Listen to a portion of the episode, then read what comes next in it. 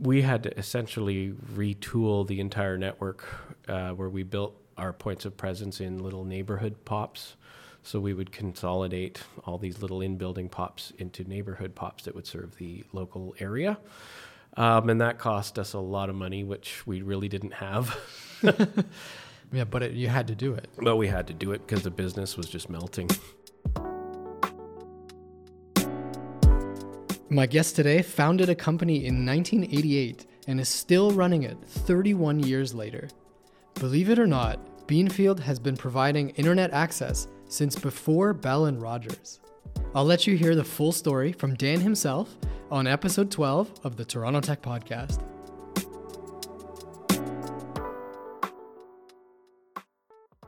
Today I'm joined by Dan Armstrong, founder and CEO of Beanfield Metro Connect, which has been around for 31 years in Toronto now. Yes. Dan, thanks for being here. My pleasure.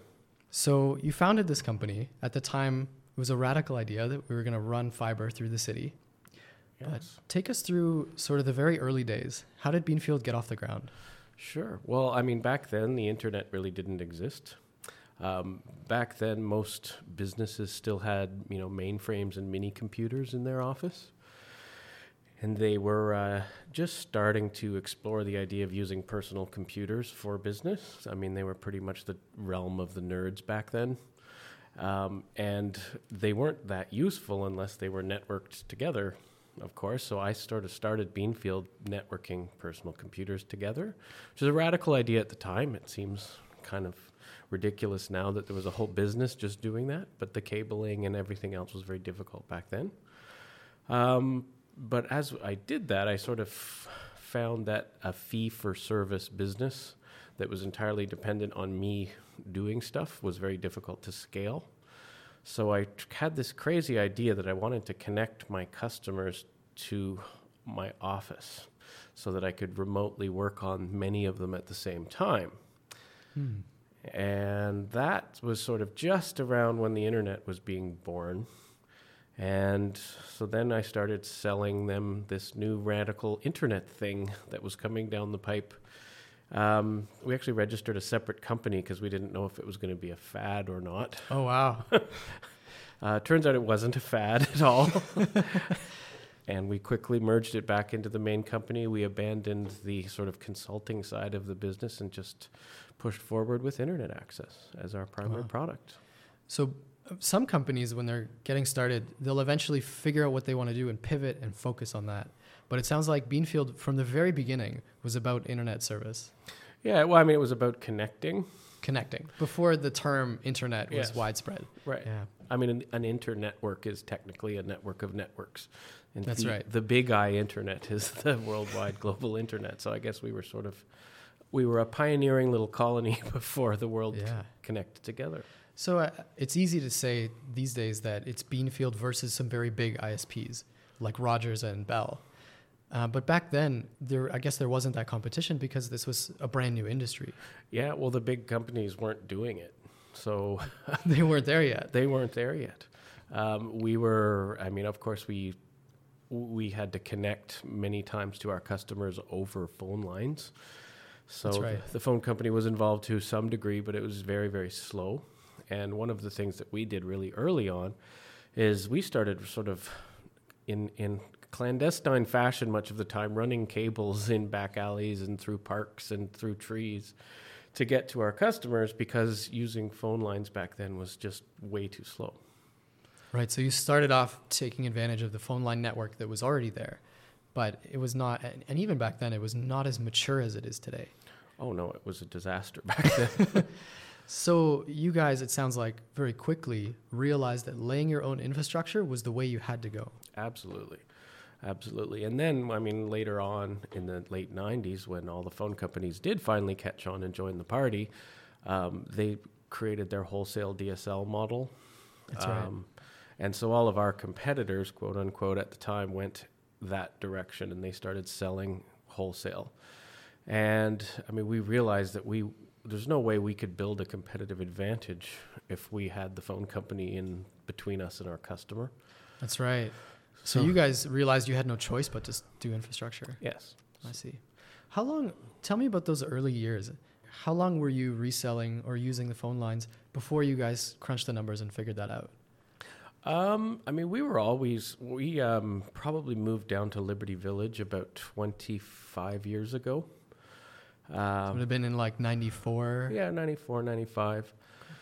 and we started running cables wherever we could through. There was a lot of old steam tunnels down there because Steam tunnels. Yeah, the um, w- the building that our office is in, the old Toronto Carpet Factory building, um, had a giant steam engine in it, which ran all of the uh, knitting machines that made carpet. Hmm. And they actually sold steam from their boiler to a lot of the neighboring buildings. Oh, interesting. So there was actually pipe infrastructure that was there from this old use. Yes, Wow. yes. That was still there in 94. all the tun- Many of the tunnels were there. Some of them were a little bit dilapidated, but they were still passable. Okay. So we ran a lot of cables through those tunnels, um, and we also did some things like we broke into um, some of the Bell copper cross connect boxes, and we would put jumpers in between two buildings so that we could. so that you guys could use it. Yeah. That I mean, it makes sense if the infrastructure is there, those phone lines are there, and they're not being used for anything. Right. It- so we were doing that sort of. I call it the clandestine copper days. Uh, by hook or by crook for uh, uh, you know five or six years until we realized you know what we better actually figure out how to do this properly. Yeah. And lay your own infrastructure. Yes. That's interesting. So your immediate, your first customers were just people who were physically accessible by tunnel or by infrastructure that was already there. Yes. Yes, absolutely. And I mean, right around the year 2000, 2001, when the entire industry sort of melted down, yep. um, we, I mean, we were way too stupid to borrow money. So we didn't have any debt. And when a lot of all these upstarts went bankrupt, we were the only ones left standing. Hmm. So in the span of a few months, we had an enormous influx of customers. Oh wow. uh, because they were just left high and dry by these bankrupt upstart internet companies. And we just started hooking them up as fast as we could. And then their older equipment started showing up on eBay. You're the people who had gone bankrupt. yeah. Right. So we bought, you know, huge expensive core routers for, you know, pennies on the dollar. And we, you know, built a really dynamite little network Wow. for very little cost. So being able to survive that crash really accelerated your business. Absolutely. Yeah, I um this is a weird thing to say in business, but I often look forward to economic downturns because it really it clears away a lot of the junk, Right. the noise. the noise, and people that are, you know, competent and pure are sort of able to flourish. Wow. Those are really good words. And uh, I, I feel like there's not a ton of companies who have that outlook. No, there probably isn't because a lot of companies are based on, you know, lever- levering debt, and during an economic downturn, when interest rates drop, they're kind of screwed. But Yeah. we find quite the opposite feeling. Right. But it sounds like um, you're not taking on debt at the time might have also slowed you down from growing as fast as you could have. Most definitely. Most definitely. I mean, my partner, Chris Amendola, was. He was very averse to bringing on a lot of debt. Mhm. So, I mean, that in many ways kept us in check. Yeah. Um, I mean, I would have loved to have, you know, mortgaged everything, maxed out every credit card imaginable to Mhm. make it much bigger, much faster. But, you know, I was kept in check and we didn't do that. Yeah. And he must have had some good outlook because you guys are still around 30 years later, which is a impressive feat for a company that was your size for so long. Yeah, I, I think so. yeah. So I want to talk a bit about the initial founding. So I know you'd had this idea for a little while of connecting together, um, and you found Chris Amendola. How did you guys meet each other? How did you guys get connected and realize that you could partner up and do this? Sure. Um, at the time, I was writing an order processing system for a courier company. So the system that you know they took orders and dispatched drivers and whatnot. So you were writing a computer system to do that. This Yes. would have been in the 80 in like it's 87, probably 80 would have been early '90s. early 90s. Early '90s, uh, up in Brampton. Okay.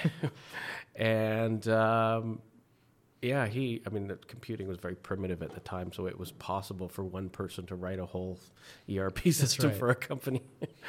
um, anyway, he worked in the warehouse, and uh, you know, we just sort of. I would be working there at weird hours of the night and on the weekends, and we just got to chatting, and we became friends, and. Uh, I asked him if he wanted to come on board and do cabling for us because that was the one thing that I thought I could not I could outsource of my own of myself. So he came on board and he was helping doing cabling and I was sort of doing all the IT stuff. But we uh, found ourselves really struggling because again, fee for service business is very difficult. And um, we were in a pretty dire straits. The we couldn't pay our bills, couldn't pay our rent, and couldn't. We had a couple of you know administrative employees that we could barely afford to pay. So uh, we had a sort of a moment where we said, you know what, look, let's get rid of this office, get rid of all these people. We're going to move downtown to Liberty Village, restart the company, focus purely on internet, and I'll make you a partner. And that's what happened. Right. So I didn't I didn't know that you were already taking on a business, and then Chris Amendola came on afterwards. Yes. And Beanfield really took off when you guys partnered. Yes. Yeah. So I was, you know, toiling away for about five five years before I met Chris. Oh, I didn't know that. Interesting.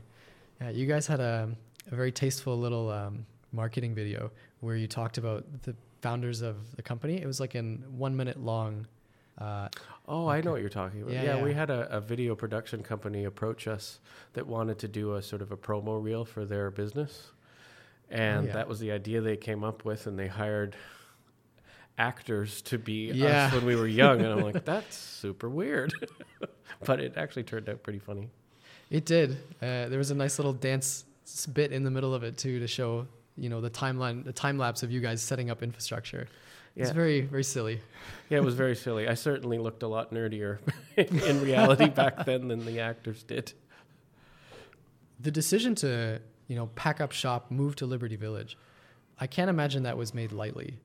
What were what were the people involved, and what were the decisions that had to be made when that happened?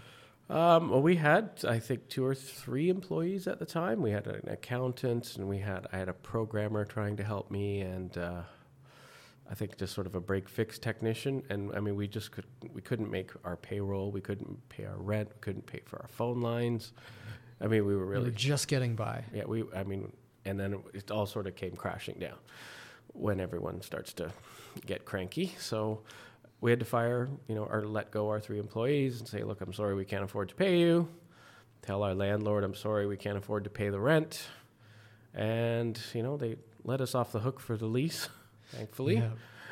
And that's when we moved down, took a tiny, tiny little space in Liberty Village and uh, started again.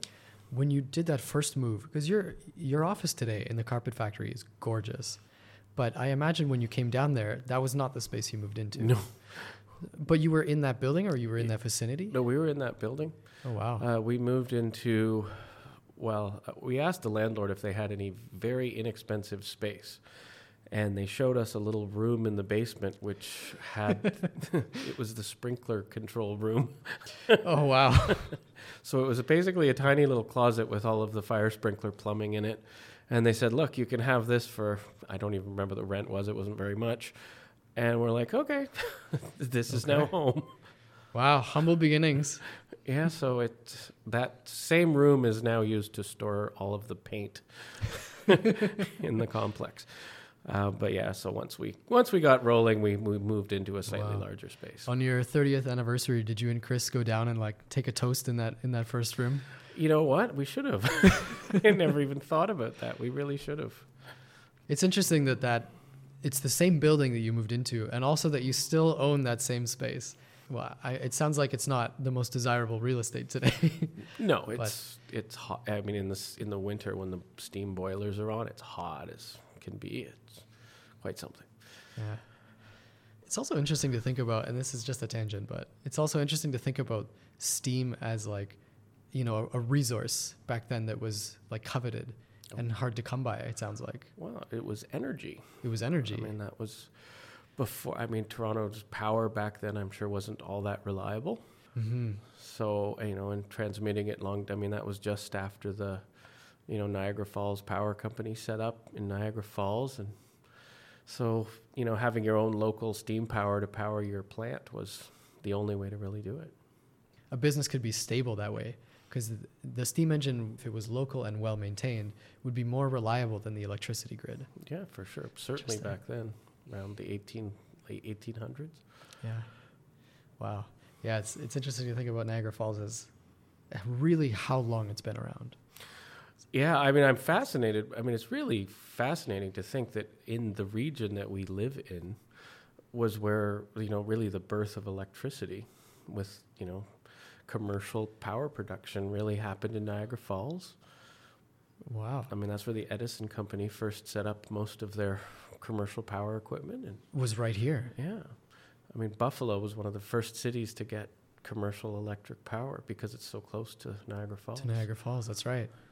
Holy crap. Of the test. yeah. Buffalo was a, you know, it's so interesting to think about the evolution of cities over time. Like Toronto wasn't absolutely anything back then. No. And Buffalo and, you know, Chicago and these cities were metropolises. They were vibrant. Yeah, Yeah. well, it's too. I mean, I think when they were bringing Canada together and they decided that Montreal was going to be our cosmopolitan city.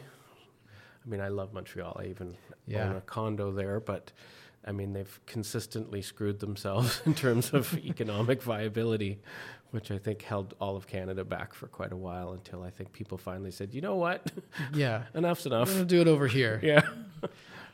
So, founded in 1988, here we are 30, 31 years later. Um, you guys now own the largest fiber, independent fiber network in Toronto. Uh, I believe in Ontario. Um, probably. I mean, there's not much outside of Toronto, That's to right. be honest. Yeah. And you guys have grown tremendously in the last five years. Yes. Tell me what it's been like to, you know, triple or quadruple your employees to grow so quickly over the last couple of years when you've had, you know, 20 years of history behind you. Um, it's, I mean, it's extremely challenging for me to let go of things. What, what do you mean? Well, I mean, I'm used to doing everything myself. I mean, I used Ah. to do all the cabling, splicing, log into all the routers, configure everything. You know, when you start to hire people to do things for you, it's sort of difficult to train yourself not to be a micromanager and to empower them to make decisions and let them spread their wings and fly. And I mean, that was, that's sort of the first stage of growth. Um, Mhm. the second stage of growth is to empower people to manage people that are actually doing the work. So when you have layers of management, and that's been really tough for me to get my mind around. And I find myself now, I mean, uh, more, all all I do all day is you know talk to people, support people, and you know pick up poopy diapers from time to time. Things that go totally wrong. Yeah. Yes. I I mean, it happens. There's no business that can avoid that. Yeah, it's it's just a very different shift to you know go from doing to managing. Yeah. What's that been like for you personally? Like, what have you had to tackle or undertake that was not even on your radar when you were doing everything? Um, I mean, it's very hard to create the same level of accountability in others that you would have for yourself. So I've you know had to work really hard to sort of I know this sounds a bit weird, but create a religion almost that people sort of can buy into and they see the vision that I want the company to put forth, the values, and I mean, basically, our, our vision is to screw the big guys That's right. And Stick it to Bell and Rogers. stick it to the man. Yeah. And that's a very easy thing for people to get behind. Um, so now, we're, Yeah. you know, we're basically all fighting a war together. And That's uh, right. Bell and Rogers is one of has been the most one of the most complained about uh, companies to the CRTC. They're, I mean, they're horrible to deal with. Yeah, from experience, I, I personally will never, never again do anything with Bell, no matter what the price says it is. like never. Well, yeah, I often say that they're, you know, if you have the two of them, you have to choose between drinking gasoline or oven cleaner. Yeah, Yeah. I think a lot of people share that sentiment. So it's easy to get behind this this movement, this momentum that you guys have. Right. So I think that's that's a relatively easy thing to do as a manager because we have this war. What I'm thinking, though, in the future, I mean, we might eventually become, uh, you know, large enough where we might be the man. So, mm. how do we change that? Right. How do you make sure you don't fall into that same thing that Bell and Rogers did? Right. Well, that's what I spend a lot of time thinking about these days. I mean, it's great when we're all in fighting mode, but what if we're not? All of a sudden, how do I get everyone to believe in the cause? So I'm, I mean, I'm doing a lot of work around that right now. I'm trying to write down our values. Like I want to always run a very ethical business that supports the community, you know, is as environmentally friendly as possible. You know, is very good to the employees because, I mean, at the end of the day, we're only we're all only on this earth for a short period of time, and you That's know, right. we may as well enjoy our lives while we're here. And you know, if if you need to enjoy where you work and you need to enjoy your life, and I think that's really important. And I don't want to squeeze every dime out of every employee um, because they, you know, they're people too. That's right. It's it's those are really good words, and it's very refreshing to hear somebody relate to all their employees as people with passions and things outside of work. Yeah, well, they are. Everyone's yeah. got a life, and we try and support you know people in as many ways we possibly can. Yeah. And I know you guys have been doing that in many community endeavors, supporting charities and doing what you guys can to minimize your impact on the environment yes. as you're working. Can you tell me about some of the initiatives that you guys have taken on? Sure. Um, I mean, one of the first things that we did uh, was sort of by accident. We were digging up a sidewalk in Liberty Village to lay some conduit and I don't know if you remember, right after the developers finished building in Liberty Village, they did a terrible job of landscaping the sidewalks. No, I don't remember. Okay. All the trees were dead, and you know the dogs peed on them, so the trees couldn't take hold, and the sod was dead, and it just looked mm. like crap.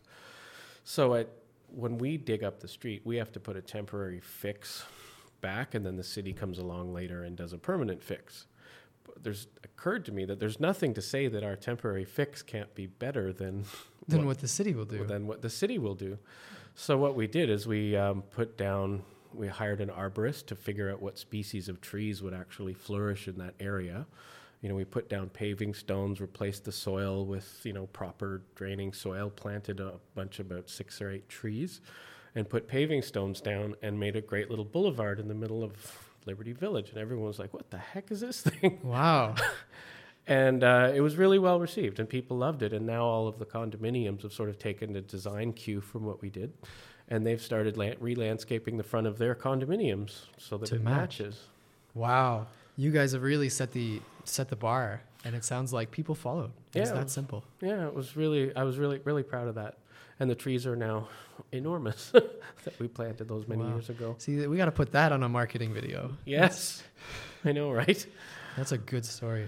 Um, I mean, we do. A, I mean, we do many things. I mean, one of the things we that I really love is we just hooked up the uh, new Artscape building down on the waterfront. Oh yeah, I know that. I was just there a week ago, actually. Oh, there um, you go. It's a it's a gorgeous space. So that's way out east, I believe, by Lower Lower Simcoe. Uh, no, further, Lower Jarvis. Lower Jarvis, around there. Yeah, um, it's yeah. Uh, it's a fantastic space, and I mean they do a lot of great work. And um, one of the things that, because of our sponsorship, they gave us four free memberships. Oh wow! Which we sort which of are not cheap. They're quite a penny. Yeah, they they are. And uh, we ran a little contest internally for employees uh, to pitch an idea why they would want to, how they could use the membership. And um, we have one of our, our sales guys, he's a relatively junior sales guy, made a great pitch that he wanted to use the recording facilities there. And he's been making some really fantastic music. Um, I mean, I, am sorry to say we're probably going to lose him one day because his music career is going to take off and he's going to become famous. I mean, it, the best way to lose employees is that they're flourishing elsewhere. Yeah, so of course. That's got to make you feel good. Yeah, I mean, I would love nothing more for him, his career to take off you know, as much as we would hate to lose him, of course. Yeah. What's his name? We can give him a bit of a shout out. Sure. His name is Brandon. Do you know what his stage name is or what his uh, music label is? I don't know. I should. Okay. I should probably find out. Brandon, if you're listening, we will. We're gonna come find you. Yeah. yeah. You heard it here first, folks. So, I want to talk a little bit about the space you're in now. You're on the fourth floor of the Toronto Carpet Factory, which is a building of, I believe, over well over 100 years old. Oh yeah. Um, what you've done with that space is absolutely gorgeous. From the art installations, the graffiti at the back, and the abundance of natural sunlight coming in. It's really not like any other office I've seen here. Um, tell me about what inspired you and what what you guys really wanted from that space when you set out to design it. Sure. Um, I mean, when we moved into the building, it was kind of a dungeon. All the hallways just had drywall and steel doors, so there was no light in any of the hallways. Um, you didn't really know who was in any of the offices. It was a very sort of narrow corridor as well, and it just didn't feel very nice. It felt like an industrial building. Um, so, because we wanted to create a sense of openness and welcoming to the world, we decided we were going to rip down all of that drywall and make most of our exterior walls glass so that you know it would look visible and approachable to the outside world. And when we did that, the owners of the building were just totally blown away by how much it brightened up the hallways. Mm-hmm. And now they've gone through floor by floor and forced all the corner offices to rip out their drywall and put glass up on the corners so it brightens up the whole building. Oh wow, that's another place where you guys have set an initiative that other people followed. Yeah, yeah, I'm really happy with it. We use a lot of glass in the office because it just sort of Yeah. creates a sense of transparency, literally. Literally. yeah, I'm I'm a huge fan, and um, it's beautiful that even your internal rooms, since they're all glass and there's so much light coming in from the outside, you see sunlight everywhere in the office. Yes. We, uh, yeah, no, it's really important that we do that. We also put our customer service team right in the center of the operation. That's right. Uh, we put it in the center of the office because it's the heart of the business. Because the customers are really sort of our our blood, and the heart is the customer service team. So we really cherish that location. So you really do put customers at the center of your business, and have literally put them, the support people, in the middle. Yes, that's quite intentional. Yeah, some of the some of the customer support people uh, and uh, some of the nerds actually find some of the sunlight a bit offensive. so you can't please all of You the know, people all of the Yeah, time. I, I oddly get that. yeah, but the it's you know I'm sure they've come around, and it's it, you know it's it just makes you happier. It's made me happier throughout the day if I get a dose of sunlight versus if I don't. Yeah, I think so. I mean, we do catch people trying to put blankets up on the windows, and I'm just like, "What are you doing? Come on. Do you know how hard we've worked for all this sunlight?" So today, you guys are arguably best known for providing fiber internet straight to the straight to customers right at their homes. Yeah. Um, but this is not all you guys do. You've got home phone as well as TV services and many more. yes. Can you speak to the services you guys offer and why you guys decided to get into those markets? Sure. Um, I mean, we always started, when we started, we were a commercial B2B service provider. We only served commercial customers. Um, our primary product, of course, in that space was internet access. Um, but we quickly started realizing that um, private line services, where businesses want to connect two locations together, was a big business as well. So we created a whole suite of private line services, which is still a huge part of our business today. Um, in the business world, we also do what we call co-location, which is, you know, it's just we run a data center and customers can bring their servers and co-locate them in our data center. Um, that market right now is becoming quite saturated in Toronto. Yeah, there's a lot of new data centers here, Yeah, which it, it's been very good from a consumer of data centers perspective.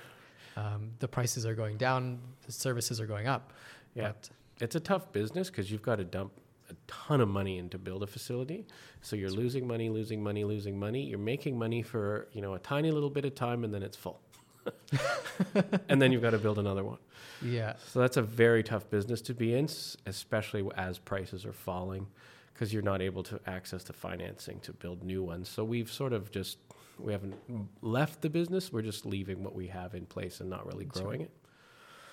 Uh, well, yes, we have a hosted business phone platform. The, we're a, a CLEC, which is just a technical term for a CRTC term for a competitive local exchange carrier. So we're officially a phone company. Um, our business phone product has been really taking off. It uh, it's actually still a very high margin business, surprisingly. Just business phones? Yeah, I mean it's probably the least sexy thing we do, Yeah, I can see that. uh, but yeah, no, it's a great high margin product, and we've sort of moved into sort of some niche areas of uh, voice. We sell it like a platform for uh, financial trading desks. You know those really just just voice? Yeah, you know those really high-strung guys that are trading, and they Yep. have they're on three phones and they've got 19 monitors in front of them. So we sell those phone systems as well. That's a really nice high-margin product. Interesting. Um, and it was very much by accident that we ended up in the residential business, which is a fairly recent innovation. How how recently is it? As I wasn't able to see the start date on that when I was doing my research. Um, Waterfront Toronto was formed as a tri-level government organization many years ago to sort of uh, redevelop our waterfront, and they put an RFP out because they wanted to make it a high-tech community, and I think they went to Cisco to help them craft the RFP, and I mean I don't want to get in trouble for anything I say here, but Cisco made this ludicrous idea of what an intelligent community network should be that was very Cisco centric, of Mm, course. Of course. As is their that's what they do. That is what they do. They've They- been in business a long time. well, yeah, a lot of their sales strategy is involves government relations. yeah. I always, just as a tangent, I always get angry when I see an RFP put out by a government agency asking for Cisco hardware. Like, should an is like- RFP be asking you to spec the hardware? That's right. An RFP should be here's what we need to have happen and here's our constraints. Right. And the So- constraints should not be a Cisco device is at the middle of it. I yeah, I know they're it's Yeah. infuriating. So They're good at that. I mean, there's a reason why that happens. They're they're very good at the sales tactics and the relationship management and convincing people that these really are the best devices for the best price. yep, they certainly are. Sorry, Sorry. tangent. There's the tangent. So anyway, they they put this RFP out, um, and I think nobody bid on it. so they you know recrafted it two or three times, and still nobody bid on it. Oh wow. Uh, the third time, a company that wasn't really set up for it bid on it and went bankrupt. Okay. so they put it out a fifth time, and we finally said, you know what? we would rather just, we're going to put a bid in for this thing. Um, they had sweetened it so much by the fifth time this thing went out because I think they were getting frustrated that no one was bidding on it. Uh, that it was such a sweetheart deal. Uh, we put together a bang up bid and we won it. Um, and we were sort of half not I wouldn't say we were joking when we put a bid in, but we weren't really expecting to win it, and we did. So we had to scramble and build a You whole residential business very Oh, quickly. wow. And that was the onset of your home phone business. Yep. Wow. Home phone. So we had to build a television service. We had to build, you know, fiber to the home internet service and home phone. Oh, that was all part of the bid. Oh yeah. Okay, so that's how you guys got into residential anything. Yes.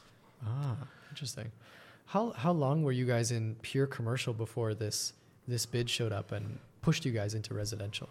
Um, I think residential is all is fairly recent. I would say 2013 Okay, is so around when we started in it. six seven ish years. Yeah. Oh wow.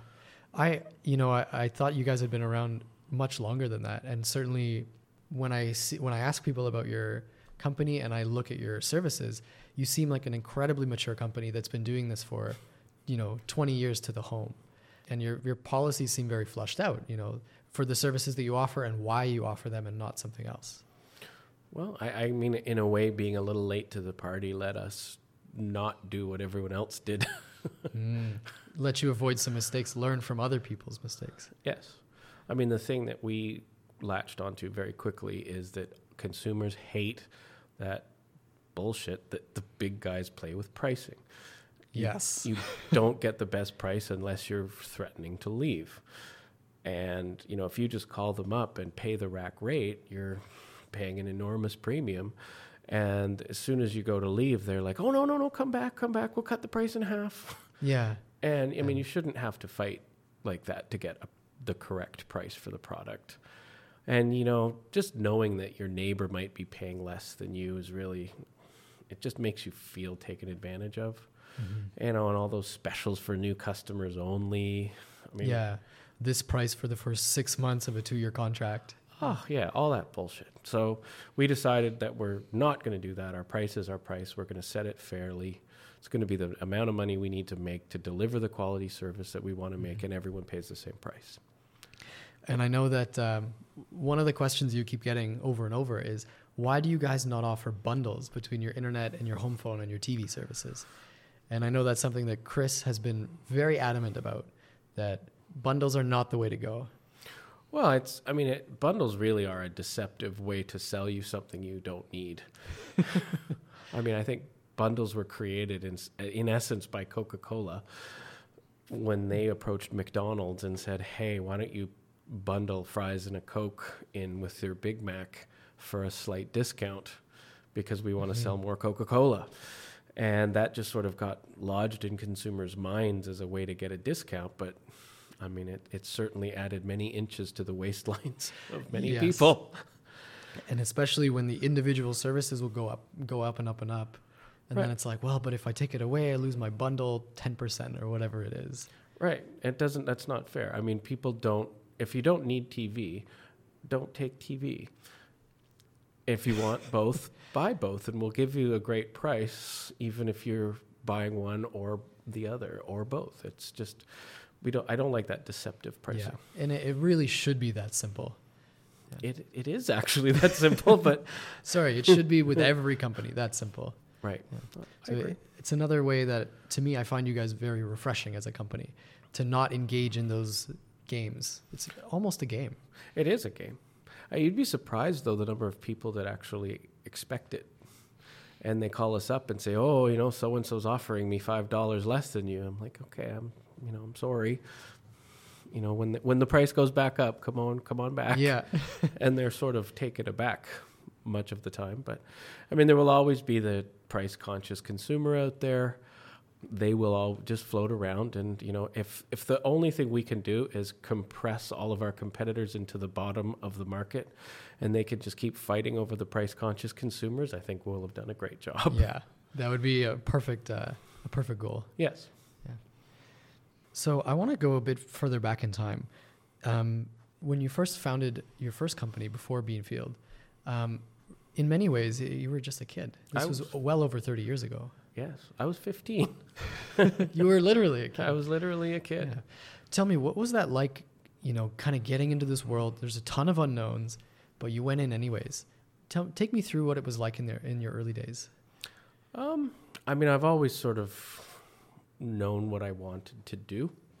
I mean, I always wanted to run a company, and uh, you know, I always loved technology and connecting. I mean, when I was a very young child, sort of my hobby and passion was, you know, telephones and CB radios, which were the communication tools of the day. So, I mean, I just sort of fell naturally into communications technology, I think. And connecting computers together was a, a natural outgrowth, especially at the time. And I, as couple that with always wanting to run a company, and it just sort of seemed natural. So, I mean, I remember I, you know, waltzed into the office to get my PST number, and um, they told me that I had to be 18. I'm like, what are you talking about? Oh wow! so, so you were really charging straight into this. There was not a lot of doubt because you knew this is what you wanted. Oh yeah. Well, and I, you know, everyone, whenever I walked into a supplier or you know an off a government office like that, they would look at me and say, "You want what? Get out of here, kid!" Yeah, But I would just dig my heels in and make a stink and force their hand, and uh, you know, all of a sudden I'm not a kid anymore. yeah, and and you've been running something successful for a hell of a long time. yeah. I still sort of feel like a kid in many ways, but you know, I have gray hair and can't stay up past ten o'clock. Yeah. Um, yeah, I mean, it was it was very difficult walking into a lot of places as a young kid and not being taken seriously. But you know, I learned and grew. I once managed to land a very very small contract that required me to go down to Scotiabank in Scotia Plaza, and not being terribly savvy, I showed up in shorts and a t-shirt, Not knowing what you were getting into. not knowing what I was getting into. And you don't really walk into a bank head Right. office in shorts and a t-shirt, and I got you know chastised for that, but I qu- quickly learned what to do and what not to do, and Yeah, well, learn by doing, some argue is the best way to go. yes, And then we get interesting stories like this. yes, yes. What was it like to, you know, the internet and the technology was a very new and unknown sort of industry back then. What was it like to be not taken seriously? Um, well, it I wouldn't say the inter when we started, you know, full bore into the internet business, it was like a gold rush. Everyone, it almost seemed within a year, just wanted to get connected to the internet because they'd heard about it. And they realized it was a great place to get great porn. Another industry made successful by that. Yes, Yeah. absolutely. The I mean, the, it was very much the underpinning of the internet, um, and you know, it you know wasn't very user friendly in the early days. You know, you know, dialing up and you know your Right. news groups and you know UU encoded images and putting them together and. I mean, websites were atrociously primitive, Mhm. and it seemed really crazy that this thing was taking off like it was, but it did. What give me a sense of time here. In what year was this gold rush, so to speak, happening? Um, I would say it was just in the late half of the 90s. So right a couple years leading up to the dot com crash. Yes. Well, it just, there was this huge crescendo.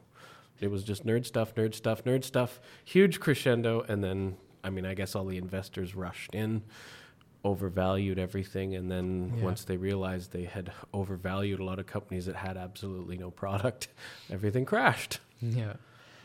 Which, you know, the market corrects. The market Yeah. corrects. Yes, it really does. So, how many competitors? Give me a sense of what was it like you versus how many companies setting up internet in those early days? Uh, there was probably, there was hundreds of them. Hundreds. hundreds of them dial-up people. There was people uh, upstarts from the us coming in. Um, there was huge they and all of them had huge financing behind them. And there was a lot of little local players regional players neighborhood level players you know, wireless people fiber people. It was just a, it was chaos. Oh, wow. So there really is this massive influx of companies in just a couple of years. yes and they all got wiped off the face of the earth in one giant tidal wave Wow. What was it like when you and Chris sat back and realized like you might be the companies that make it out of this and nobody else? Uh, I don't think we realized it at the time. It's it's hard to s- see the forest for the trees when you're in the middle of it. That's right. We were just slogging away, and you know, it didn't really dawn on us what had happened until probably many years later. Wow. Yeah, you guys were nose down and just working away. Yeah, pretty much. That's perfect, and it's and it's paid off. Company's very vibrant and growing, as as we said. Yeah, I think we're we're doing well. I mean, it, the next phase is going to be. I mean, we have to carefully plan that, but I mean, we're probably going to have to do some acquisitions to, you know, fill out our our uh, skill sets a little bit. Is there new industries you're moving into, or what what kind of acquisitions do you need to make? What skill sets? Um, well, we would like to, in, you know, expand into other cities, for sure. Uh, we have a little. We're starting to build a little bit of fiber in Montreal. okay. Uh, Yes, the big city of Canada. Yes. Um, but we don't have, you know, any staff there yet. I mean, we're very sensitive to the fact that it does operate as a unique culture and you need a local French speaking staff on the ground. Yes. Very important. It is. So we're we're sensitive to that and we're sort of slowly going to try and build that up. So, and that might happen by acquisition. We'll see. Interesting. Does that mean that you're at all slowing down your expansion here in Toronto? Oh no, we're we want to if anything we want to speed that up. Okay. So you're focusing here and also trying to set up a foothold in Montreal. Yes. Absolutely. Perfect. We've talked about the phone service and how it started commercial and moved into residential. How did the TV service get started and what was that like? Oh boy, the television industry is absolutely nuts. Um, I mean, we had to build a television service as part of our Waterfront Toronto contract. Uh, we had no idea what we're doing, so we went down to the cable TV show in Chicago and just started out walking around saying, How do we do this? How do we do this? And they all sort of were looking at us like we had five heads because everyone. Because who joins who joins the TV industry? who exactly? I mean, everyone that's in the TV industry are these old, old, old companies that have been doing it since the dawning of time, and there was no such thing as an upstart television company back then, and we had a tough time finding the technology that we needed, but we managed to cobble together a l- ecosystem of products to get a TV service off the ground, and it uh, it didn't work that well. and we had i mean we had no idea what the bee's nest we were wading into with all of the content providers and all the licensing and bundling that they want you to do and packaging and rights it was just nuts it was probably the hardest thing we've ever done Wow. was pull all that together. And our TV service as it exists today is not perfect. Um, I mean, it's a great linear television service. It's got you know all the channels you would want. Um, the PVR is a bit buggy, and the video on demand store is a bit thin. Um, we actually have just, I mean, as the industry's evolved quite a bit since we were there, and now there's a lot of off-the-shelf monolithic software packages for operators to deliver TV service that are simple and not too expensive. So we've recently signed a contract with a company, and we're in the middle of implementing a brand new TV service. Oh, perfect. So customers can look forward to getting a better experience when that's all set up. Yeah, it'll have all the bells and whistles like you know multi-screen, you know, um, tablet version, app version, out of home. So that'll be nice. Although then we're going to have to wade into the rights issue again because not all of the broadcasters allow out of home viewing on their channels. Right. Not everybody lets me watch Game of Thrones on my on my phone. I have to be at home. You're saying. Yes, and I mean that's further complicated by the fact that many of the rights holders are in fact our competitors. Yes. So I gotta imagine that's a weird line to walk from their perspective, to you know have their own streaming service, but also facilitate other people like you guys broadcasting it out. It's not really broadcasting, but streaming it out to your customers. Yeah, well, I mean, the CRTC forces their hands Yeah. to do that, but they make it as difficult as possible. Uh, speaking of the CRTC, I mean, they control a lot in this space, and their decisions really, really matter and affect businesses. One of the things they did was forcing uh, companies to allow third parties to use their network infrastructure. Yes. And this allows companies like TekSavvy to take hold and offer to their customers. When that happened, you guys had the option now to use existing network infrastructure, but it seems like you decided ultimately not to. Yes. What was what was that decision process like, and why did you ultimately decide not to? Um, well, we wanted, we have a gr- had a great competitive advantage because we owned our own infrastructure, and we've thought about it. You know, if we started using their network, we no longer have that competitive advantage. So we, I mean, I always liken it to the car rental counter at an airport. You have 10 companies that have identical booths in the same place and they have an identical product. There's absolutely no way for them to dis- differentiate themselves from one another. And we didn't want to be that. So we said, you know what? Look, all our competitors can do that. The tech savvies of the world do very well in that space, but that's not what we do. Wow! So it was a decision not to expand, sort of into a parallel market almost. Yeah. I mean, having said that, we are now, we find ourselves almost by accident doing a lot of that what we call off-net uh, service. Um, there's been a few companies in of these resellers in Toronto that have gone out of business, and there's just a ton of customers that really are looking for a high quality business grade service in areas we don't serve directly. And, uh, you know, we've been dragged into it kicking and screaming, even though we don't love it, but it, it's just sort of happening. I mean, we've actually got hundreds of off net customers, Yeah. whether we like it or not.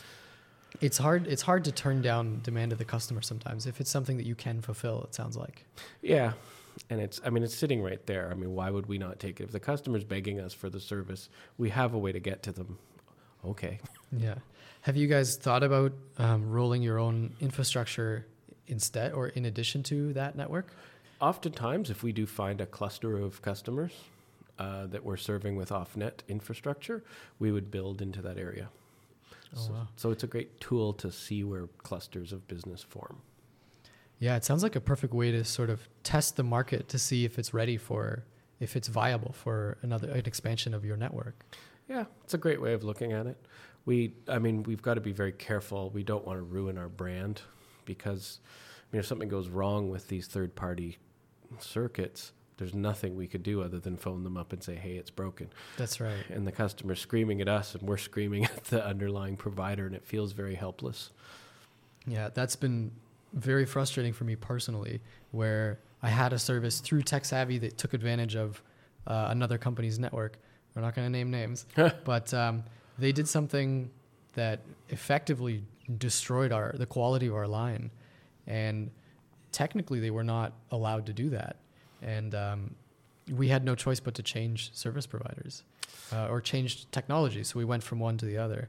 Luckily, TekSavvy offered both in, a, in our area, but it was very frustrating that we had perfect service for years, and then overnight, you know, something went wrong and we had to jump ship. Yeah, well, it's you're if you're not in control of that infrastructure, that's That's what happens. Now, before you got started, you've always wanted to have a business, Yes. and you've always wanted to work in technology. You got started with um, CM radios, you said. So CB radios. CB radios. That was when I was a kid. What is a CB radio? Wow, that's a, a great question. Um, a CB radio is um, it's a two way radio that is on a you know has a forty channels of public frequencies, and there was actually quite a community of people that you know owned CB radios back in the seventies and eighties, and we would just talk to each other. And you know, I uh, there, you know there was little clubs that started, so I actually belonged to the Trans Canada Radio CB Radio Club, which met at the O'Connor Bowlerama on Saturday mornings. Wow. so you, you had this little community of, of like minded individuals too, even when you were very young. oh yeah, and we would. I mean, I, I had. They all had CB radios in their cars, but I was way too young to drive, so I actually had one on my bike.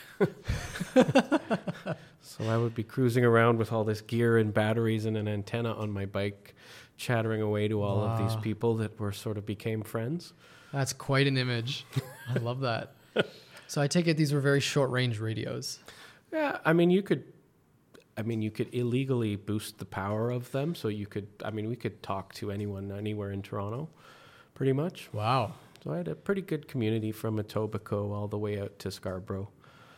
Wow. How, how many people were involved? How big was this community? Um, Your best guess. oh, there was many hundreds of people. I mean, this is how people talked to each other just casually before the internet existed, Right. and they became pretty close friends. I mean, I remember all of them very well. One of the uh, my closest friend in that community was an old lady named Isabel, who I'm sure is deceased by now, but uh, she was retired and she actually crocheted me a beautiful blanket that she sat in front of her CB radio making for me, and she gave it to me one day on my birthday, and Oh, I, it was beautiful. You know, the, the connections that technology enables, that's always what the goal of technology was, right? Is to put people together. Yes. And this was the original meetup.com. You know, Yeah, you had a exactly. CB radio. The thing that I loved about back then, and I feel it happens less now, is you know, anybody who's on this network gets connected. There's no discrimination of age or gender or race. It's like if you were in this community, you could form these friendships. And, you know, similarly, some of my closest friends were people well outside my age range or, or, or my community otherwise.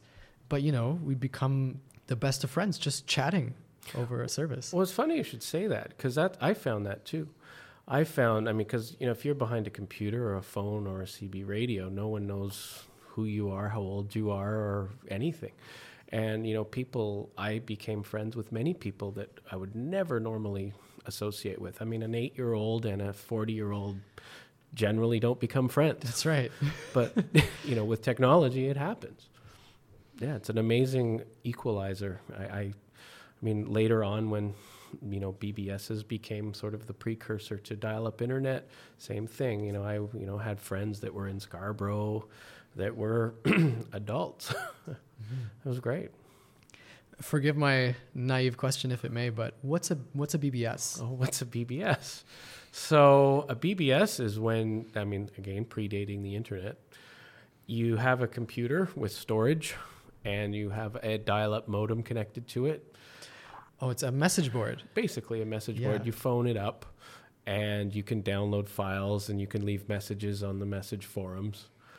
That's right. If I I think you hosted a dial-up message board at some point. Yeah, I had I had a two-line system. Oh wow. You're going to have two people on simultaneous, almost enough for instant instant chat. Well, you could chat back and forth between the two lines. That was one of the first people in the city to oh, do this. Wow. I mean, in those in those early days that was unheard of. It was know? absolutely unheard of. Yeah, that was like 1985 Wow. ish, and it was it was certainly interesting. That that was a that was a whole other community unto itself. So to to fill in our listeners, you would punch in a phone number on your computer. You'd connect to effectively. You could think of it as one website or one forum, Yeah, that's a good way of thinking about it. and that was all. That was all there was. And people would just connect and disconnect and leave messages in this sort of common common area. Yes.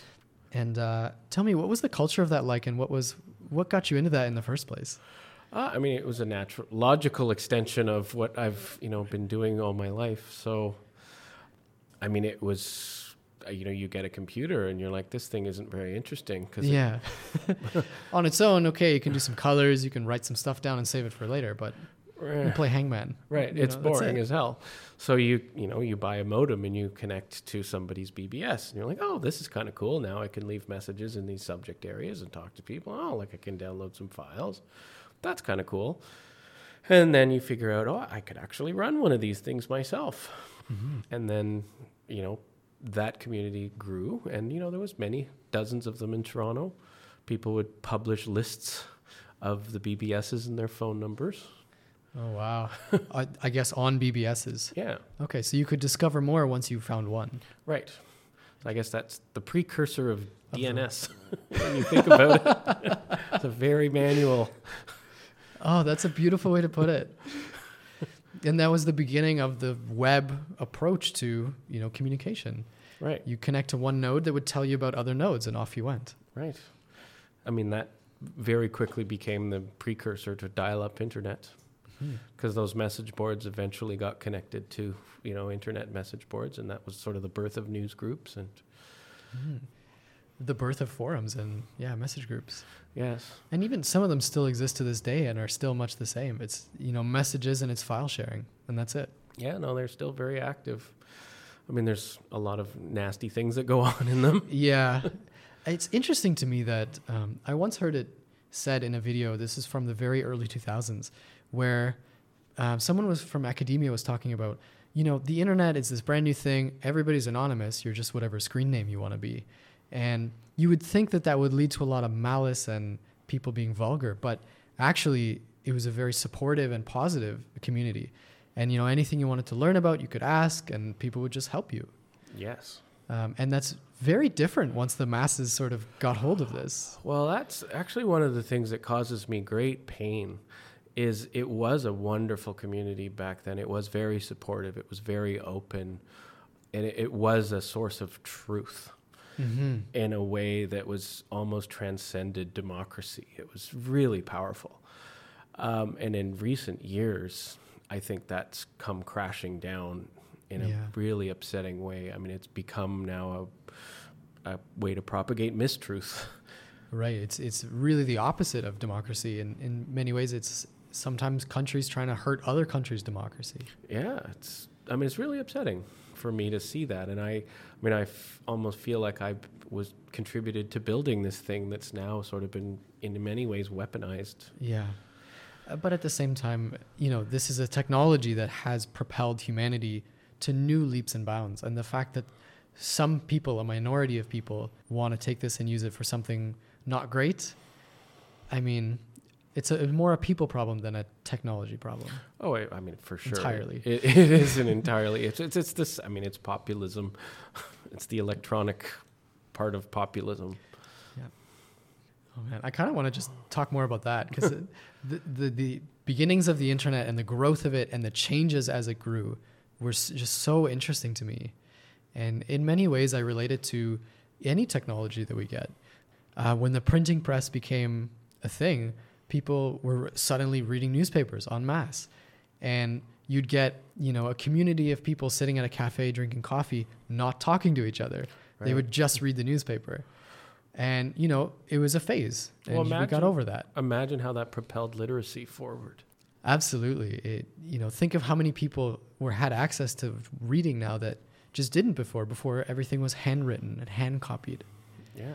Um, and at the same time, you know, that was a crisis of jobs.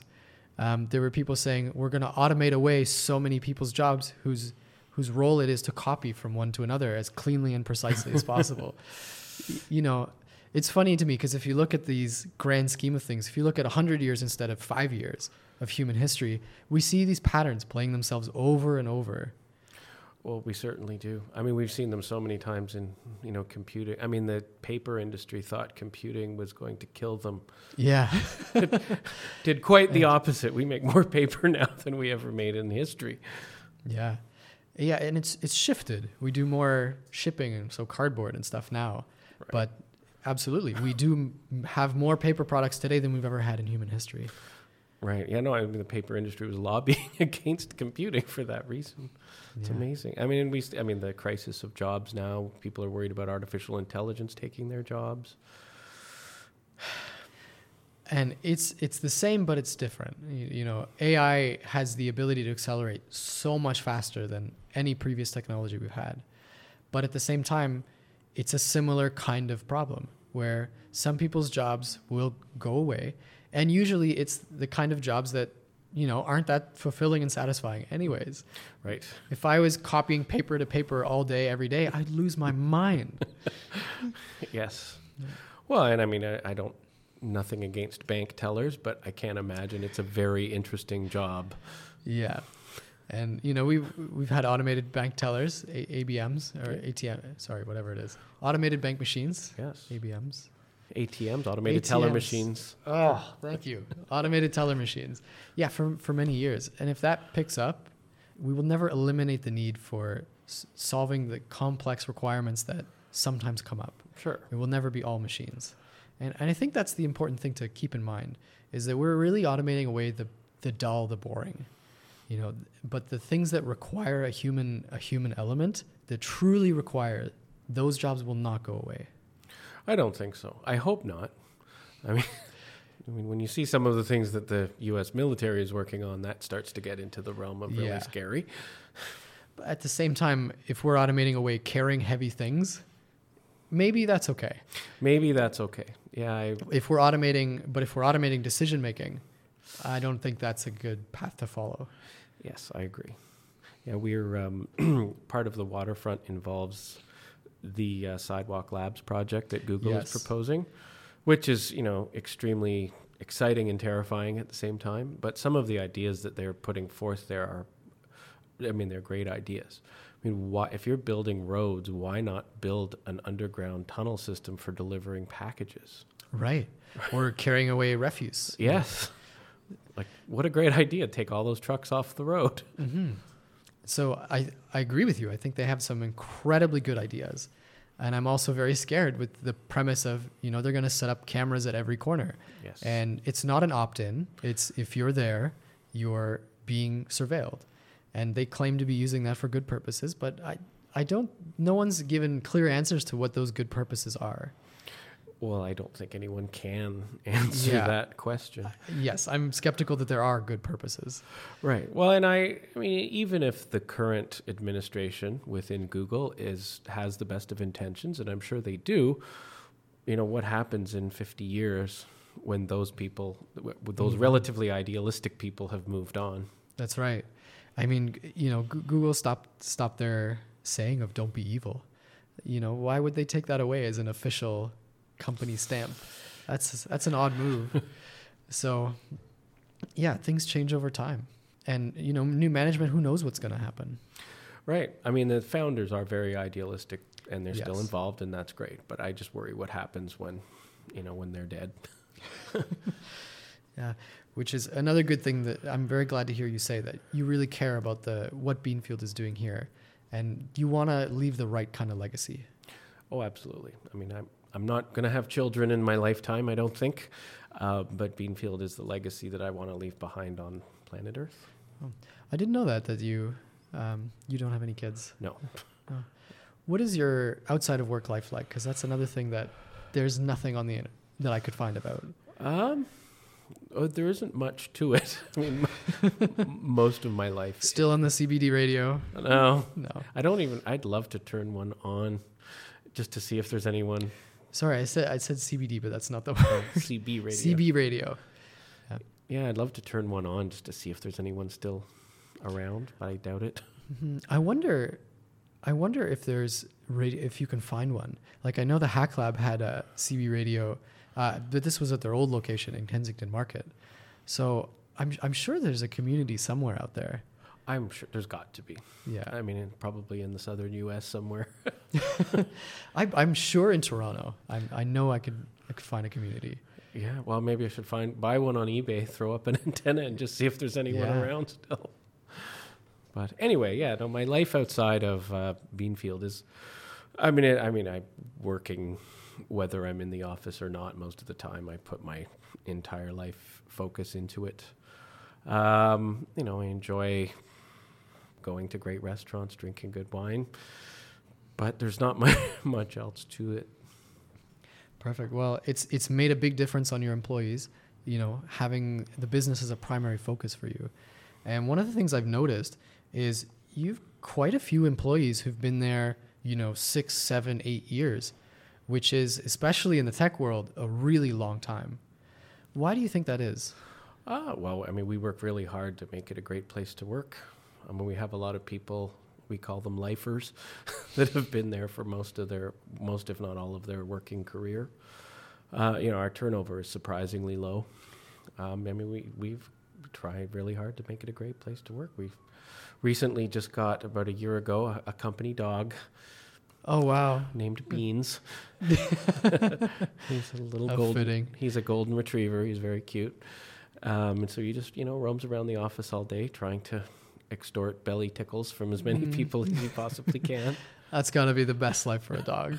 oh, absolutely. He's got lots of people willing to pet him.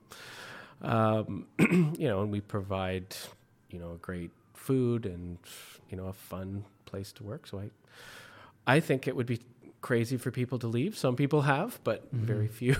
I have the pleasure of working with two people who used to work at Beanfield, um, who've got absolutely nothing but good things to say. I don't even know why they left. They've they've certainly grown um, while I've been working with them, but they're, you know, amongst the absolute best people I've ever worked with. Well, that's good Uh, to hear. I mean, I most people leave. I mean, we having been a private company without a ton of money. I mean, we can't afford to pay as much as some of the big um, upstart funded companies can. That's right. So, I mean, often it comes down to money, and I mean, I can't begrudge anyone leaving for that reason, and I'm sorry to see them go, but we just can't pay those kind of salaries that the Amazons of the world can, for example. That's right. And that's fair. And who's to say that, you know, those upstarts when the next recession comes along don't fall over and, and say, you know, we can't we can't support anybody anymore.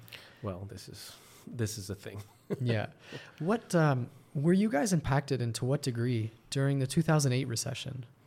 Um, actually, that was another. We had an, a great uptick during the 2008 recession because we had a lot of competitors cleared out of the way.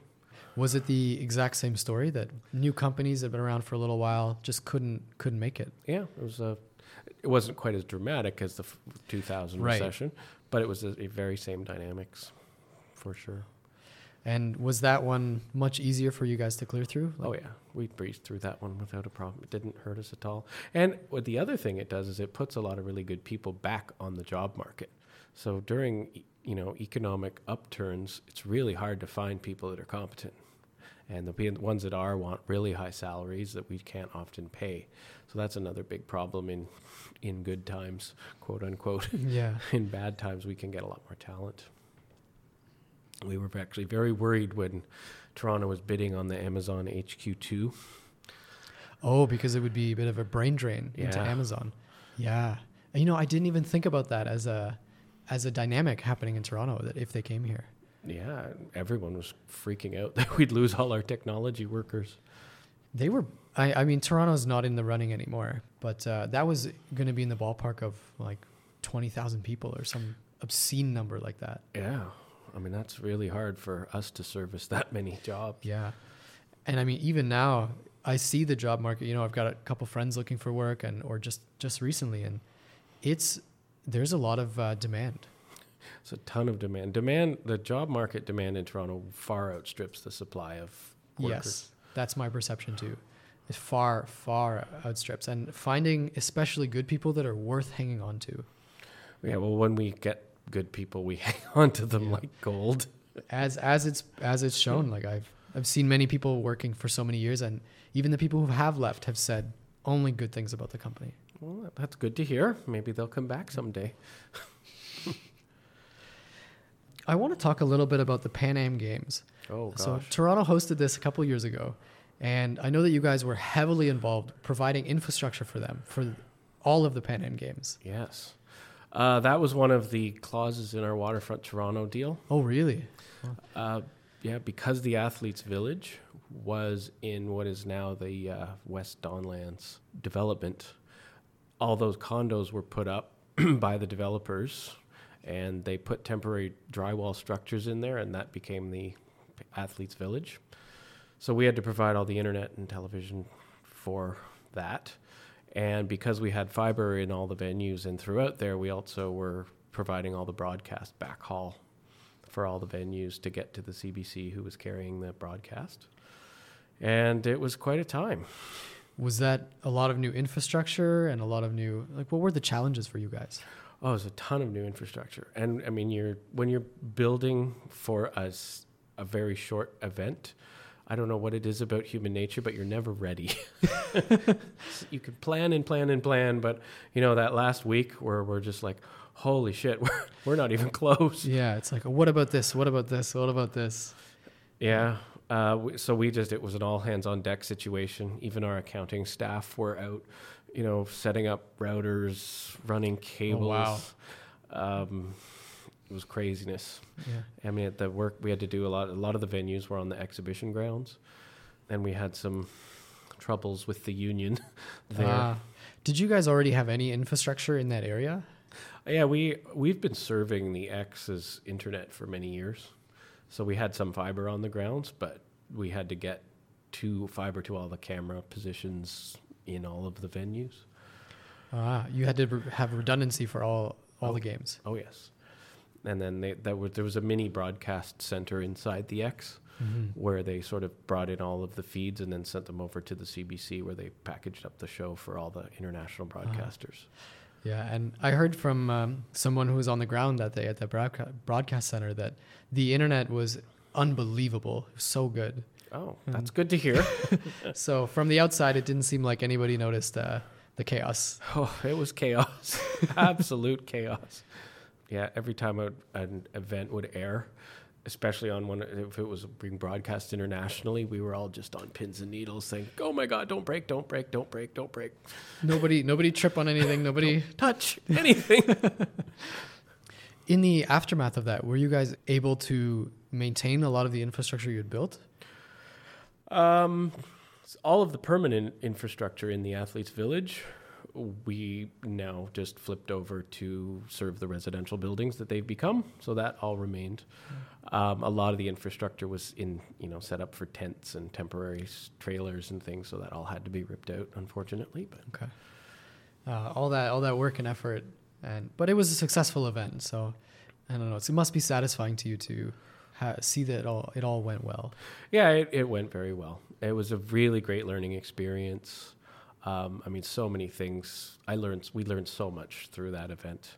Just the things that these organizers do that I never would have thought about. I mean, they have, you know, media people standing by, and we're all briefed on what happens if something goes wrong, and all of a sudden the news crew shows up and starts asking questions. Here's what you say. Here's what you don't say. Here's how you act. Like, oh, you know, I Oh, never, wow. never would have thought about that. So you guys really were prepared from every from as many angles as possible. No pun intended. Yeah, and they uh, it, and they we had to you know do drills like what if there was some sort of terrorist attack or something else. You know, how do we react? What do we say? Where do we go? What infrastructure needs to be kept up? I mean, it, it, we had to do a lot of interfacing with the various police forces because the RCMP had um, you know, really tight security infrastructure, which we weren't allowed to talk about, of course, but because it was six years, five years ago, Yeah. we could talk about it now. Yeah. Uh, yeah, they had cameras everywhere and sensors everywhere that we hooked up for them. And every- Sensors. so things like rooms that couldn't be entered in. oh yeah, Oh wow. yeah. No, the Toronto Police, RCMP, and the Peel Regional Police all were involved. It was quite a security operation. Yeah. There's so much that goes on behind the scenes that we don't even know about. And you guys are already behind the scenes. And even behind you guys, there was so much more. Oh, there was so much going on. It was really quite amazing to see. I mean, when you s- see something like the, we just did the Raptors parade. Oh yeah. They pulled that together in a matter of days, but the amount of infrastructure that goes behind the on behind the scenes to get all the broadcast done and the security done is quite awe-inspiring. Yeah. That was an unbelievable event to to see, you know, two million people come out in Toronto to just watch a couple of buses go by. You Oh, I know. Why we um, I may get in trouble for saying this. I hope I don't. But Dome Productions, the ones that were carrying the broadcast, came to us to run fiber to all the camera positions along the parade route. And I love the fact that Ted Rogers and George Cope were in one of the buses. and the camera showing us their image was coming over our from fiber. you guys. yeah, they were on stage. Um, they were on stage when the uh, the Raptors came out, and it, I kind of raised an eyebrow. Like, what, you know, what warrants them being up there? Well, they, I mean, they co-own Maple Leaf Sports and Entertainment. So that would be why. Who owns the Raptors? So, again, the the content and the delivery mechanism are the same company, which is They own uh, quite a bit in, in Toronto. They're monoliths here. yes, they are. They sort of, uh, maybe this is a bit silly to say, but they kind of remind me of Buy n Large from WALL-E, the movie WALL-E. It's Oh, like that company that owns everything, and they're touted as like we're the good guys. And Right. Who really knows? Well, I mean, you originally started talking about the fact that there's not been a lot of news coverage of Yes. us over the years. I mean, we do have a PR team, and you know, we would pitch stories to, you know, BNN and you know various media organizations, and they're very often they say, "Look, I'm sorry, we're owned by Bell. We can't really do this." And I think to myself, you know, that's not okay. Yeah, it's it's weird that the the news kind of gets to select that way based on their ownership. Like it's a weird dynamic. yeah, it's well, it's not really journalism at that point. Exactly, which is it's a you know that's a bit of a travesty here in Toronto. Yes, it is. I don't think the CRTC should have let these companies vertically integrate, but they did. It is what it is. I, I don't really know where to go with that. Right? Well, there's nothing we can do now. Yeah. Uh, I want to talk a little bit about the term dark fiber Oh, because sure. I'd, I'd never heard about this as a concept before until I was doing research for this. Can you explain what that is and why it's valuable? Sure. Um, it's that's sort of just an industry buzzword for when a customer wants to use a piece of fiber between two locations, and we don't have any equipment attached to it. So we just give them a, a strand of fiber directly. So it's dark. They light it up. Right. Light it up as literally put data through it. Right. It's a fiber optic cable. Right. So they put their own light on it. Right. And the, the premise is you guys will, when you're installing cable, will lay a bunch of extra cable. Yes. And then whenever a company asks for it, even many years down the road, you'll just say, hey, we've got this. Yes, exactly. So we'll, I mean, we'll put a 288 or 432 strand cable in the ground.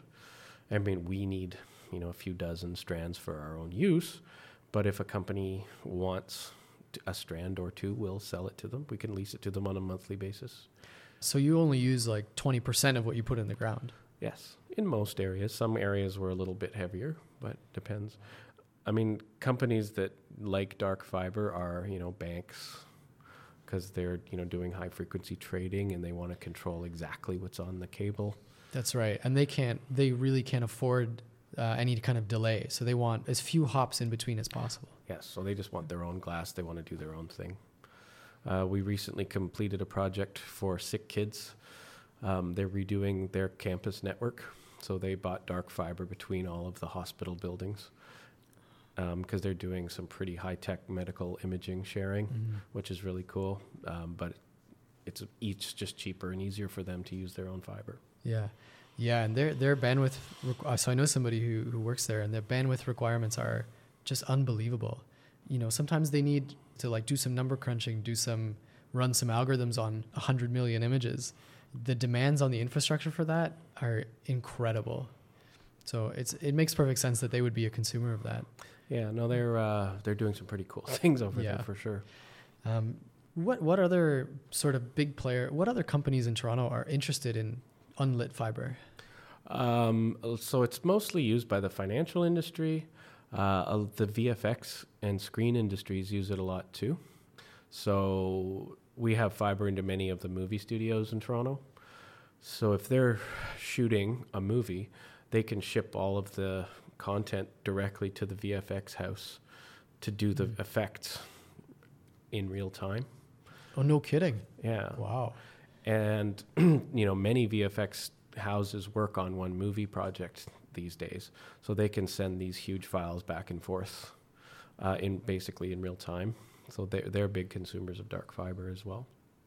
Is it all very big companies like this, or do you have some little players too? I mean, there's a lot of really small companies involved in the various screen industries. Some really small VFX houses that have really tiny specialties. You know, there's you know one guy will be really good at hair. Right. and that's their whole that's their whole business. That's their whole business. yeah. And so they need that bandwidth to do their part. Yeah. Got it. You guys have laid a ton of infrastructure throughout the city. Interesting to know that it was 208 or 400 strands. Oh, 288 is our standard cable. Sometimes we have 432 strands in a cable. Um, they actually make, sometimes we use an 864 strand cable. Whoa. When would you need that much uh, bandwidth?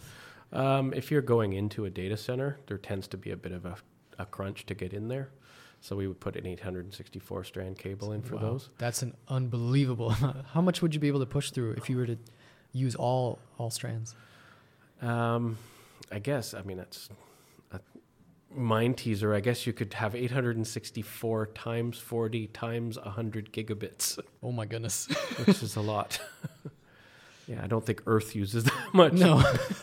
bandwidth. That's why I'm curious. Like that's a that's a ton of, of infrastructure. Yeah, I mean, we've the problem with those big cables is if they ever get cut, they take forever to splice. So fixing that that cut point.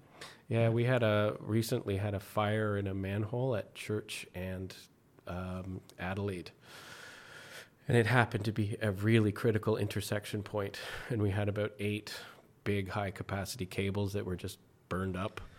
Oh man. and we had f- eight splice trucks there for f- three days.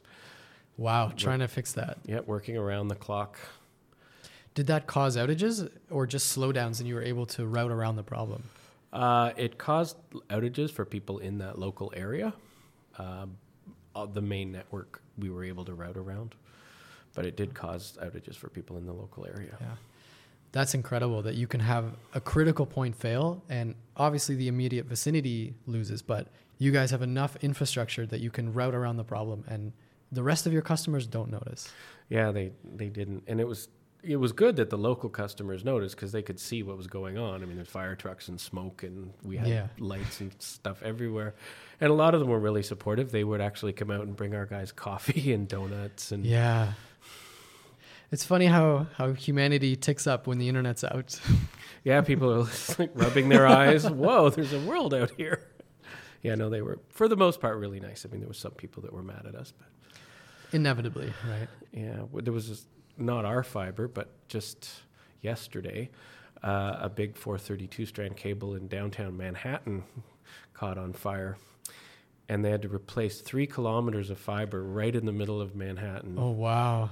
And can you imagine the chaos with the traffic and the people and trying to get the crews in there? I honestly can't.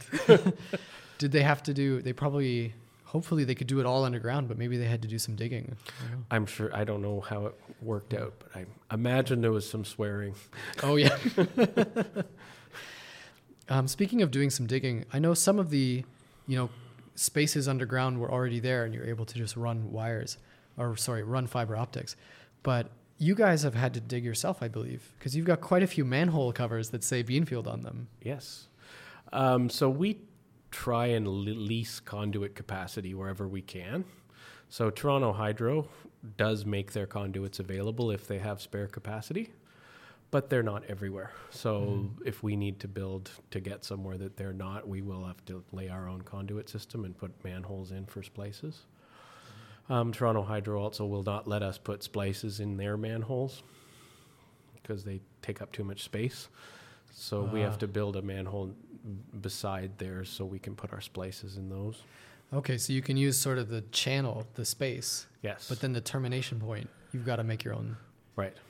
Okay. That was born because in the early 2000s when there was many companies building fiber, they would Toronto Hydro would find, you know, 16 splice enclosures in their tiny little manhole and they couldn't service the power cables there, so they said get these things the heck out of our manholes. Yeah, at the end of the day, electricity is is more critical. Yeah, it sure is. Yeah. and it's dangerous too. Oh yeah. yeah, I think there was a a few years ago there was a big transformer explosion that was underground. And like, you know, they're built in these concrete bunkers so that if that happens, it does as little damage as possible. But still, you know, the road was bulged up and trees were pushed over. Like there is an incredible amount of danger in those things. Yeah, well, I mean, those are 13.8 kilovolt lines. They're you don't want to be near Yeah. that when it decides to arc. Yeah. So, as we talked about earlier in community involvement, one of the things you guys did, I believe, last year was take part in the Pride Parade. Yes, we did this year as well. Ah. Um, tell me about why did you guys get into that, and what was that like? Uh, oh, it was a hoot. Honest to God, um, maybe I've watched the parade for many years. I love it, and one of our marketing people actually just off the cuff decided to call them up and asked how much it would cost to be in the parade. And as an independent business, it actually doesn't cost a lot of money. Oh, So we're like, let's do it. absolutely. Yeah, uh, we re uh, branded a couple of our pickup trucks. You know, yep, the- with the colors of the flag.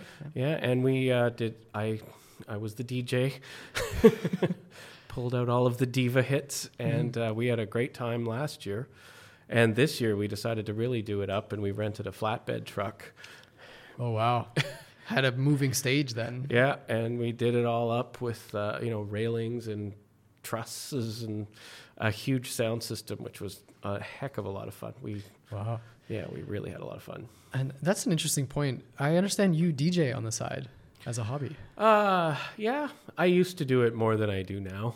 Yeah. I I mean as as you get older, it's hard to stay up all night. and that yeah. that culture definitely is an overnight culture. Yes, it's two in the morning minimum. Minimum. That's that the headlining DJ comes on at two in the morning. Yeah. Yeah, I just can't stay up that late anymore. Yeah. But you know, something during the day like Pride is a perfect opportunity to, you know, pull out all the old records and have some fun. Yeah. Do what you love doing. Yeah, yeah, no, I, I really enjoy it. Um, tell me about you guys had an interesting slogan on your t-shirts. Oh, yes. Have you seen our manholes? Uh, I thought it was brilliant. yeah. Well, one of our marketing people came up with that. It was perfect. It's perfect. It's absolutely perfect. The other contender for it was "We won't go down on you." I didn't see that one. that one got axed as a Yeah. little bit too vulgar, but the manholes one stuck. yeah. I love that premise.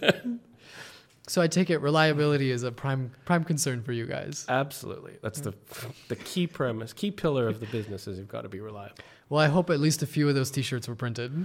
Uh, sadly, we didn't print any of No. the "We won't go down on you" T-shirts, There's, but there's an opportunity there. next year, next year.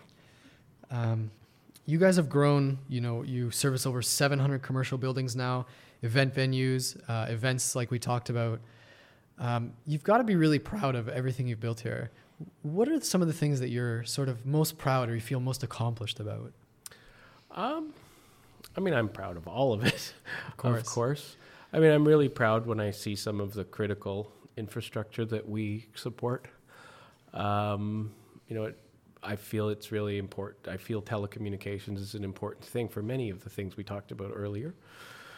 And I'm really proud that we can be there to connect people together. And I think that, I mean, I, I still hold, even in this modern day of misinformation, I still hold, you know, very dear that communication creates understanding, and with understanding, we can solve all of the world's problems.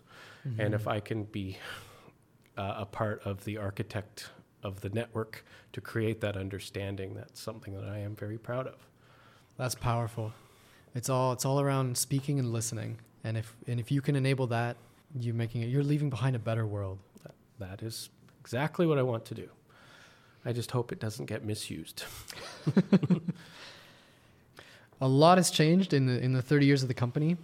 Tell me about some of the different goals that Beanfield had and in hindsight were they good pursuits or not? It sounds like everything we've talked about so far has been very positive. Yeah, I mean, we've made some mistakes with our architecture uh, in the past. Um, I mean, we originally started, we built, put equipment into every single building that we serviced. And when we had, you know, three or four hundred buildings, it just became ridiculously unwieldy to have all these power supplies and batteries and switches and everything everywhere. I mean, people couldn't even remember where they were. and often they'd be in like a janitor's closet, and the janitor would lean the Ah. mop up against it, knock the cable out, and the building would go down. So we had to essentially retool the entire network uh, where we built our points of presence in little neighborhood pops. So we would consolidate all these little in building pops into neighborhood pops that would serve the local area.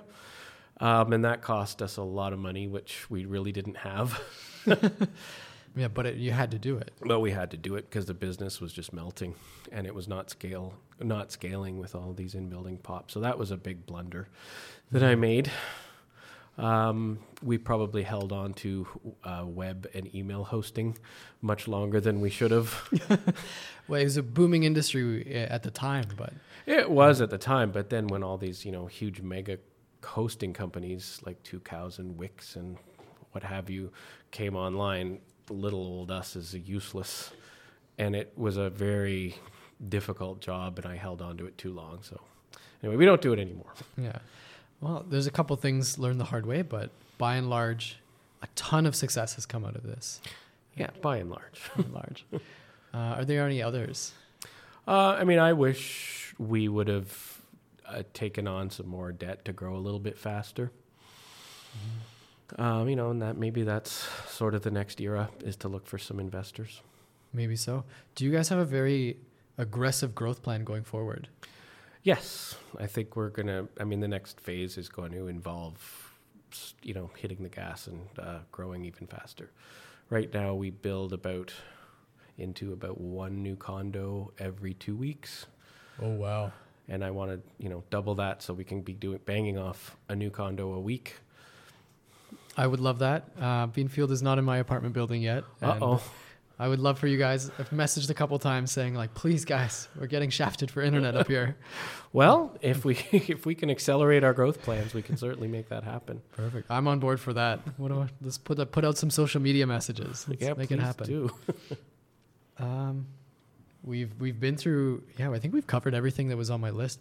I wanted to ask about Expo '86 because I know I'd heard that that was sort of the it planted the seed of ideas.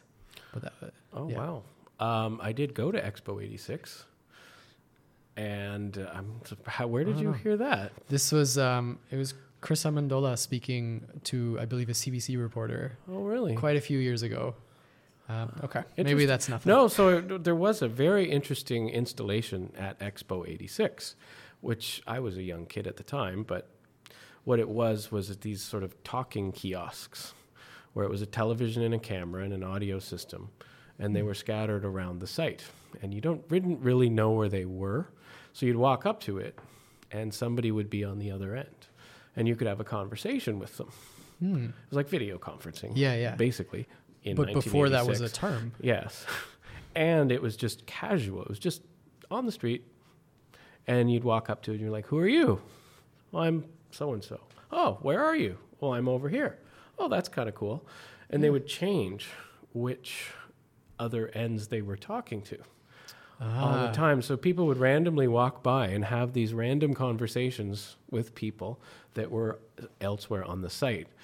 And I just thought this was the coolest thing in the world. so we we tried to find where they all were, and we spent days sort of sleuthing them all down. And I think we finally found them all. But it was a really cool thing. That was Oh wow. So this was over. This must have been a huge area then. There were quite a few of these. oh yeah, it was massive. I mean, it was probably as big as the Portlands. So it was a mm-hmm. big area, especially when you're just a little guy. Yeah. On your bike, you know, going as fast as you can. Yeah, that it was really cool. I mean, I w- once one day when we're rich and famous and we have many offices, I mean that is something I'd like to do is to have a casual, always on video conference with another location, like Mhm. maybe just in the kitchen or something, so you could say, "Hey, how are you?" Yeah, in the break room. in the break room with another city, so you can create that connection. So that's something I definitely want to do. Those are, I mean, those are, I don't even know where to go with those. They're, they're so powerful and they're so simple. You know, now now it's very simple. All you need is video, audio, Yeah. and just let people do what they will with it. Yeah, and it doesn't have to be in a formal setting. That's beautiful. I think that's a perfect place to leave it. Um, Dan, we've, we've talked about so much today. Um, is there anything else you want to mention? Any story or anything you want to plug? Uh, I mean, we've covered pretty much everything, more than I ever would have imagined. Yeah, that's that's what it's all about. I want to get to know. I like getting into the the weeds of the history of everything, not just surface level.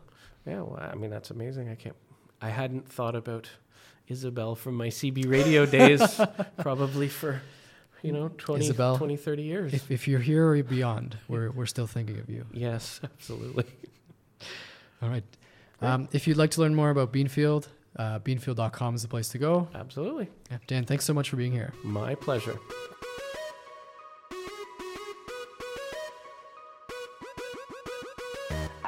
Thank you, Dan, for being in the podcast.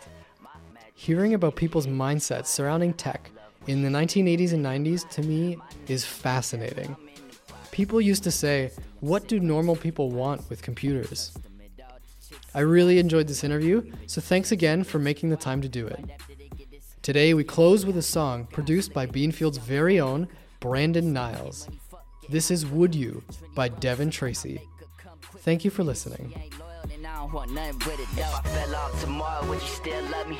Went to Cali for some months, would you still trust me? You ain't the only one trying to be the only one. So many girls that want your spot, you should feel lucky. If I ain't rap, cause I flip burgers at Mickey D's, would you hesitate to tell your homegirls that you feeling me? When I'm in that Lambo, pulling up, I'ma flex on all the bitches that ain't love me on the bus. Real shit, girl, 09 you straight five, got the head gang, give me top nine, screaming out, honey ain't a thing, double